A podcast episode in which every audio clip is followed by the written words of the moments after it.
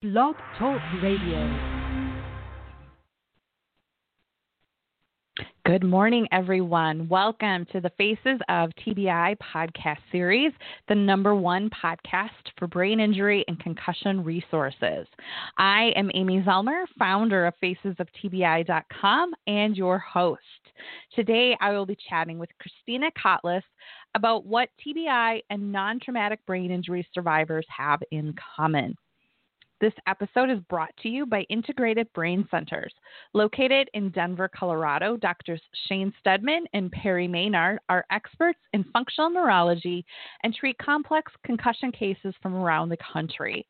With over 20 years of combined experience, they are leaders in helping patients who are suffering from post concussion symptoms, including dizziness, vertigo, headaches, dysautonomia, and more. For your free consultation, you can visit them online at integratedbraincenters.com. Hello, I am Amy Zellmer, and you're listening to Faces of TBI, a podcast series for survivors by survivors, raising awareness about traumatic brain injury, one podcast at a time. Those of you who might not be familiar with who I am, I am a TBI survivor from a fall on the ice in February of 2014.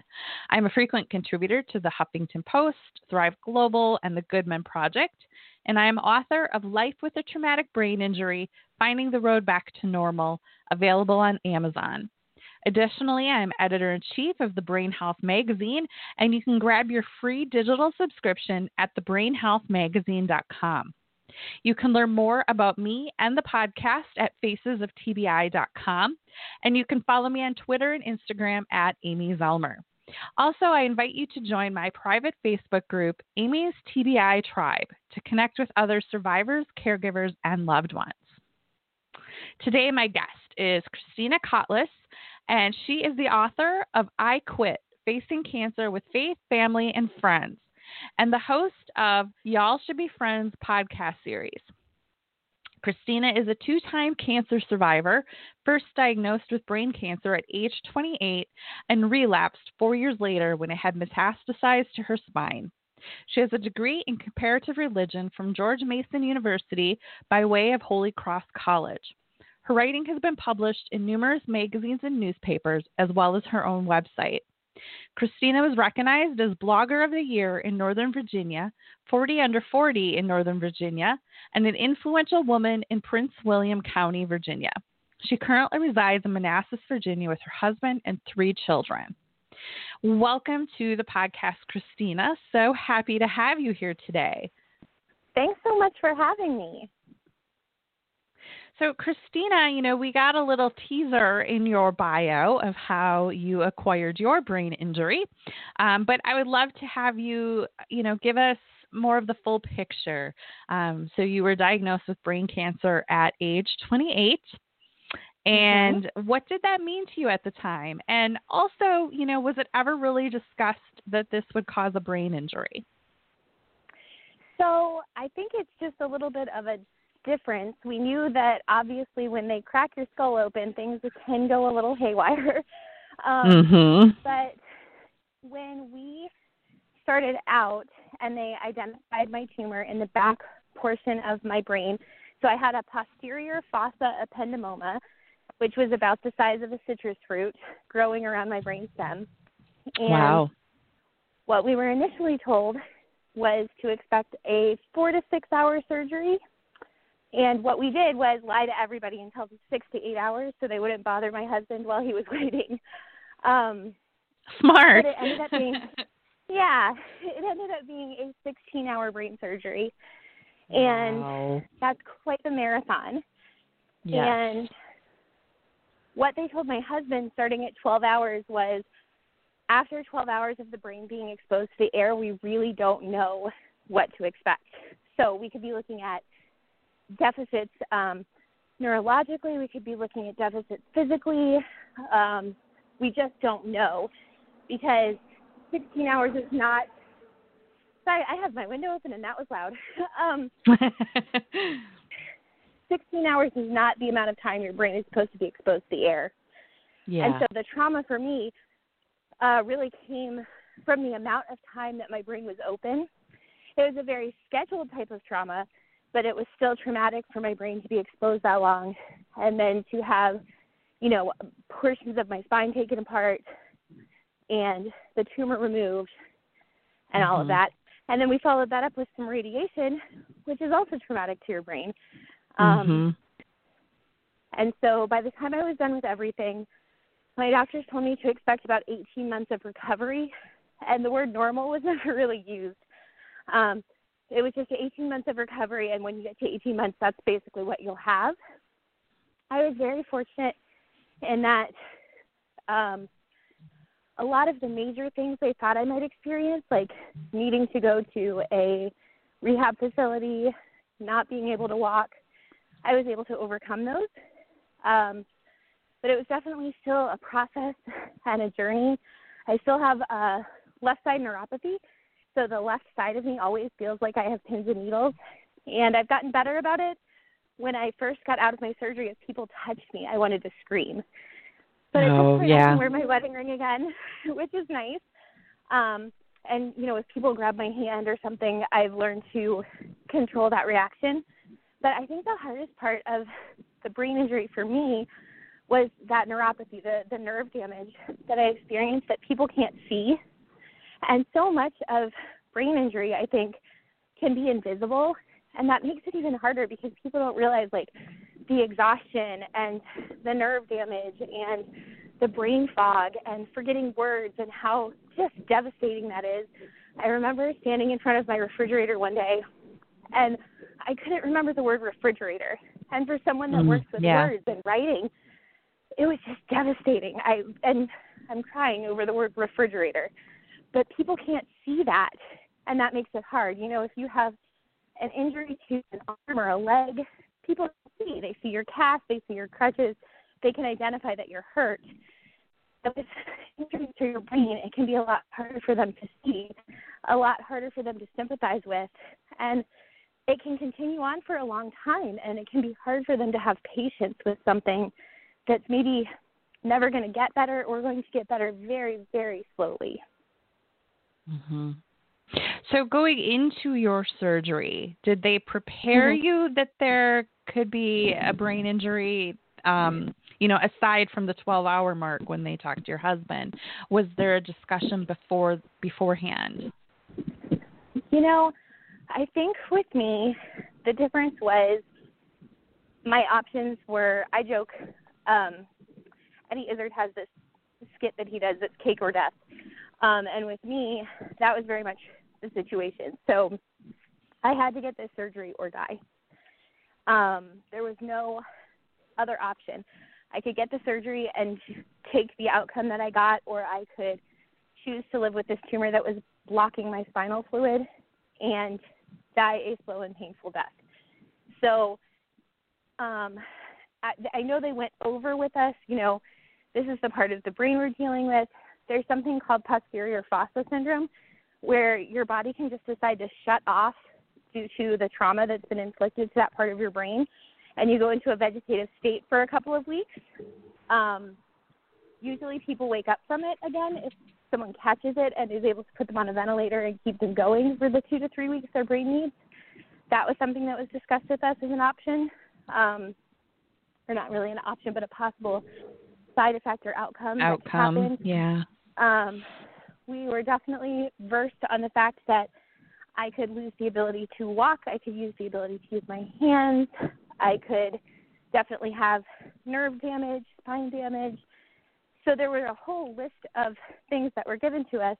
And again, the difference between what I faced and what people who have a kind of random traumatic brain injury face is I knew what I was looking at going into it um, and just had to decide that the the cost benefit analysis made it worth it. So if I could if I could live, I would take those side effects if that was what I had to do. And it definitely the the radiation I think made it even worse. The coming out of surgery and having to slowly be able to walk and sit up and eat. Eating was really a struggle for me. Um, and I remember just loving thickened cranberry juice. It was my favorite thing on earth, and it was one of the only things I get down without choking on it. Um, but going through all of those things was hard.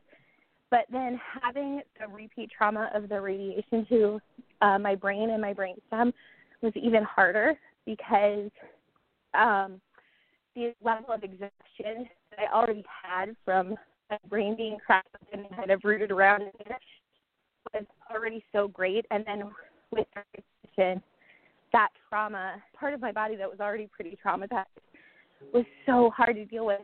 And so the exhaustion was really great. The brain fog was tremendous.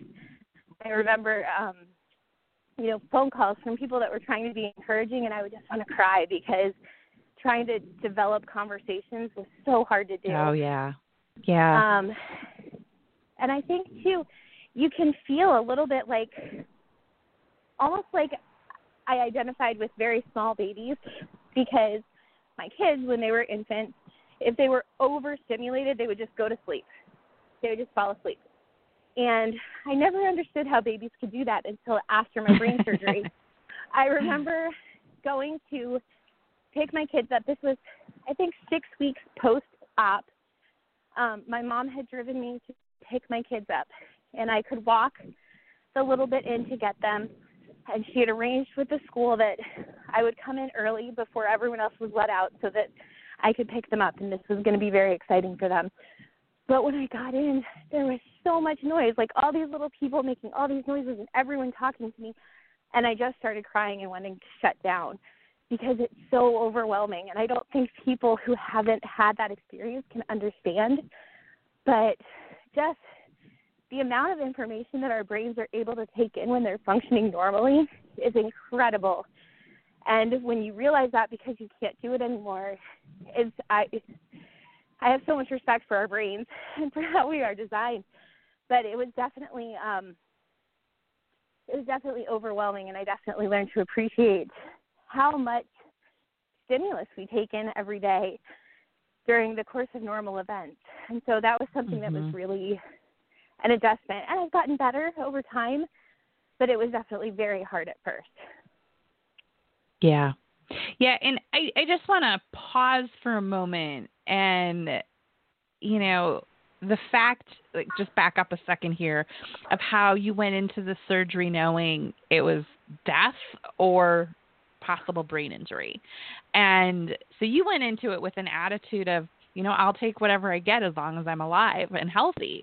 Um, yeah. Where many TBI survivors, they, you know, wake up or they might not even lose consciousness, but, you know, all of a sudden they're thrust into this new life and they don't yeah. have that time to process it ahead of time, right? Mm-hmm. Um, yep. But at some point, you know, you have you have to go through those stages of grief because you're grieving the old self. Um, but at yep. some point, you do like, you know, for me, it was like, holy crap, my accident literally could have killed me. Like I could be dead, and yep. I'm not. So I'm here, and what can I do with what I have now? Um, you know, and that can be really, really hard. You know, when you've lost your identity, you've lost, you know, a lot of yep. people lose their career. Um, they're no longer able to be, you know, a teacher or a lawyer or an accountant.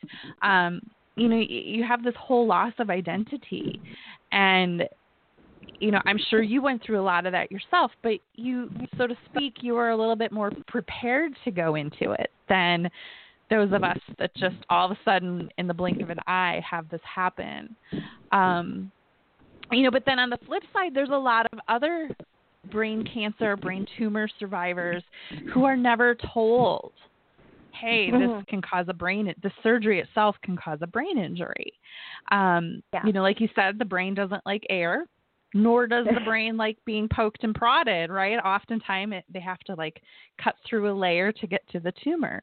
Um, mm-hmm. and it just blows my mind that they're not even um, told that this could be an outcome. And they're just left to struggle with gosh why can't i remember words? Why can't i you know um, yeah it, it's just so fascinating to me that doctors still um, in in 2020 we're still not educating patients on what to expect so i'm glad yeah, that you had some that, expectation yeah I, I think that that's so true because i work with a group called Imerman Angels and what they do is give they call them mentees. I get cancer mentees, and so these are people who are newly diagnosed and need someone to talk to.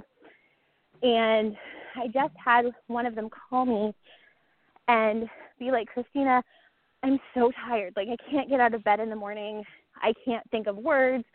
I can't like I can't function. Like I'm dying. Something like my brain is melting. And I'm telling her, no, this isn't normal. Like this is what they just did to your brain with the radiation and this is what your brain is experiencing and it's swollen and hurt and this is normal.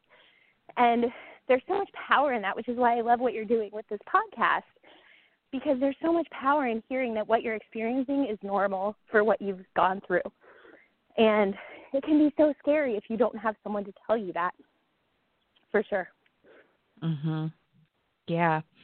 And you know, the the whole TBI versus acquired brain injury and um you know that that comes up often in my facebook group. They're like i don't know if i belong here. I i don't have i have an acquired brain injury not a tbi and i'm like it's all brain injury. We're all in the same family.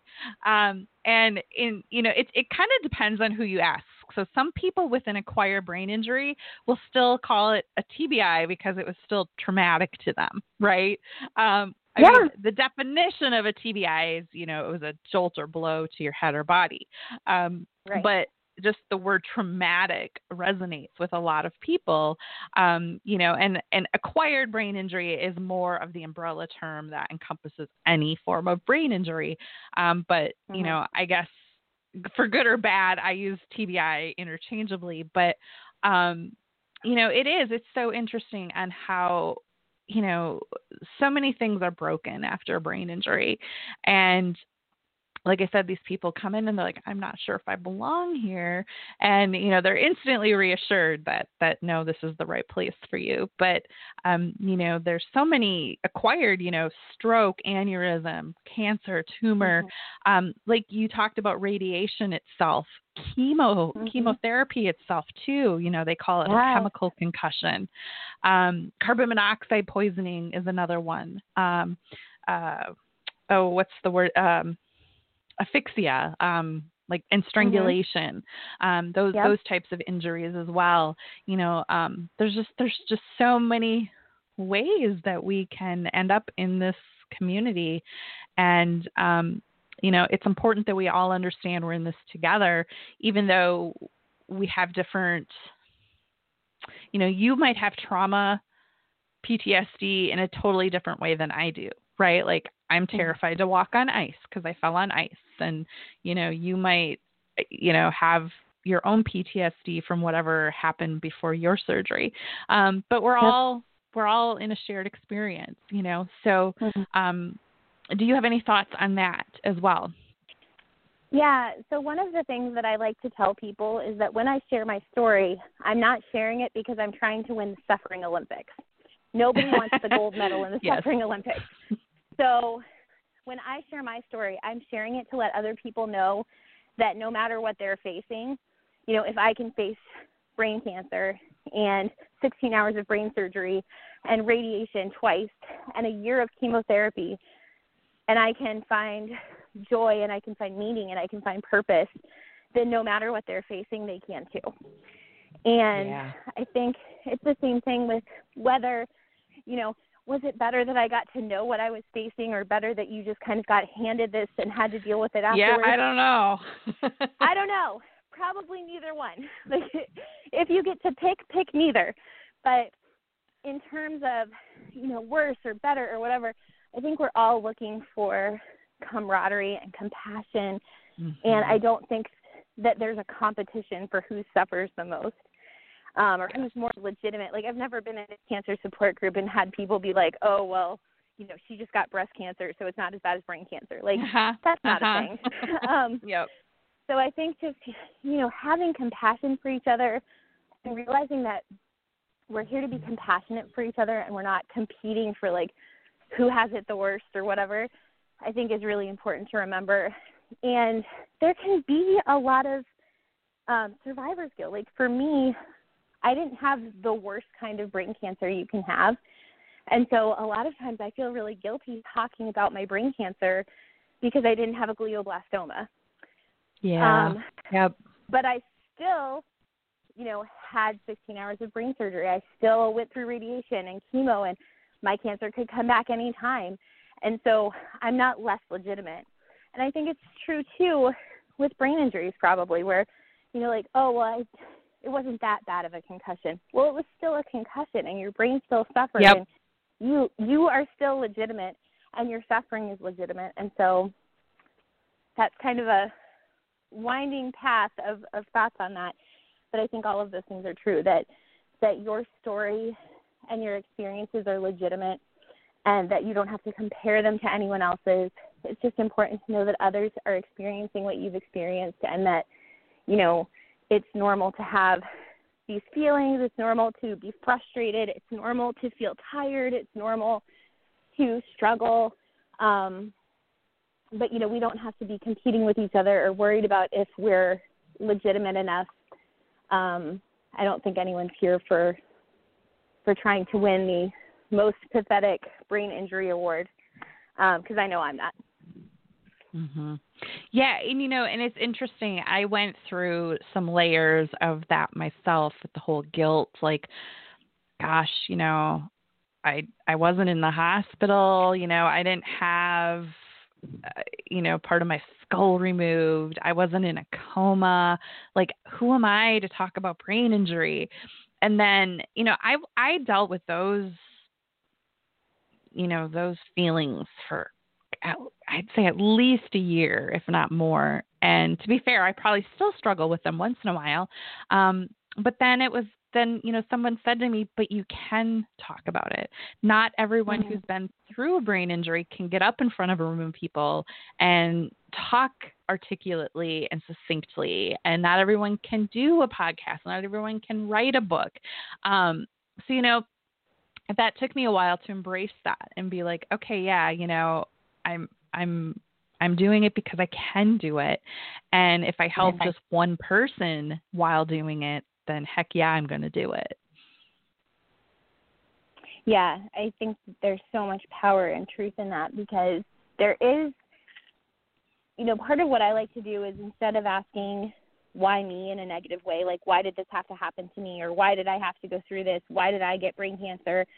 I like to mm-hmm. make that question more positive and ask, you know, like why me that I still get to be here? why me that I still get to be able to speak? Why me that we had, you know, the health insurance that we had so that I could get all the treatment that I needed and kind of put a positive spin on that question.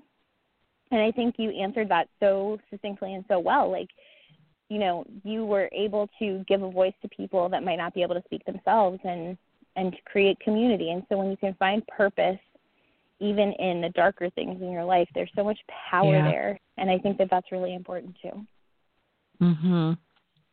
Yeah, and I always, you know, I get a lot of questions and you probably do as well about, you know, writing a book and how did you write a book? How did you do it? And, you know, for me it was it wasn't really my intention. I just started writing and I was published on HuffPost and um you know, I just continued publishing on HuffPost and eventually I had enough pieces to make a book.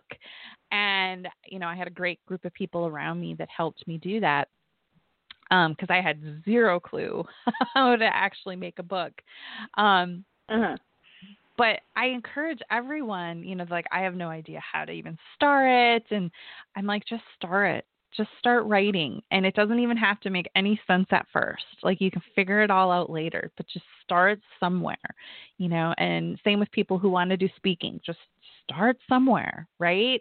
And it doesn't mm-hmm. have to be perfect and pretty and it's just getting your story out there and it will help somebody else. Somebody will hear it and they will resonate with it or a fr- you know they might have a friend or a loved one who's had a brain injury and will be able to get um, you know a better understanding because of your story. So don't ever hold back on telling your story. Mm-hmm. I think that's very true. And I joke with people a lot. One of my favorite musicals is Newsies, and there's the line in one of the songs, "We're a union just by saying so," And I like to tell people that they don't need permission. If you want to be an author and you start writing, you're an author just because you started writing and you say so. Um, Mm-hmm. Um, if you are an advocate for, you know, cancer, brain injury, domestic violence, whatever, you are an advocate because you're getting out there and you said you are. So there's so much power in your story, and that's power you don't need anyone else to give you. You already have that power within you. And so definitely harnessing that and taking advantage of it and helping other people is is not only something that you have the power and capacity to do, but something that can be tremendously healing as well. Yeah, I love that. Um, well, Kristina, we are just about out of time, and I want to wrap up by asking you, you know, what your final words of wisdom are for our listeners, you know, your parting thoughts that you would like to leave everyone with. Sure. Well, I think the biggest thing for me, especially with everything we're dealing with right now as a country, with the pandemic through the world, and for people that are maybe dealing with their own personal issues as they're dealing with, you know, brain injury or a loved one's brain injury, just um, choosing joy is so important. It's, it's what I talk about in my book, and just the ability that each of us have to look at our situation and say, yes, I could choose anger every day, or I could choose frustration every day, or I could choose sorrow every day, but instead I'm going to acknowledge that there is some bad stuff happening but then I'm going to wash my face and get up and I'm going to look mm-hmm. for the Mm-hmm. good things. I'm going to look for the positive. And I just want to encourage everyone to find that. It might be hard at first. It takes practice, kind of like sit ups. Um, you have to train those muscles, but just keep looking for the joy and keep pushing forward and fighting for the, the happiness and the hope in your life. I love it. And Kristina, if anyone wants to connect with you, your excuse me, your website is kristinakotlus.com. And I do Mhm. have that in the show notes, so anyone interested can click through. And they can also find your book on your website. And can they also find it on Amazon? Amazon, Barnes and Noble, wherever you feel like looking for books. Perfect. Well, Kristina, thank you so much for being here and sharing your story and sharing so much inspiration with our listeners today. I really appreciate you taking the time to be here. Thanks so much for the opportunity. I really appreciate it. And thank you, everyone, for listening. I really hope you enjoyed today's episode. And just another big thank you to our episode sponsor, Integrated Brain Centers. Grab your free consultation online at integratedbraincenters.com. And again, you can find previous podcast episodes on most streaming platforms such as iTunes, or you can go directly to facesoftbi.com. And you can follow me on Instagram at Amy Zellmer. And remember to join Amy's TBI tribe on Facebook. Thank you all for listening, and thank you for being a part of my journey. Have a great day, everyone, and I'll see you in the next episode.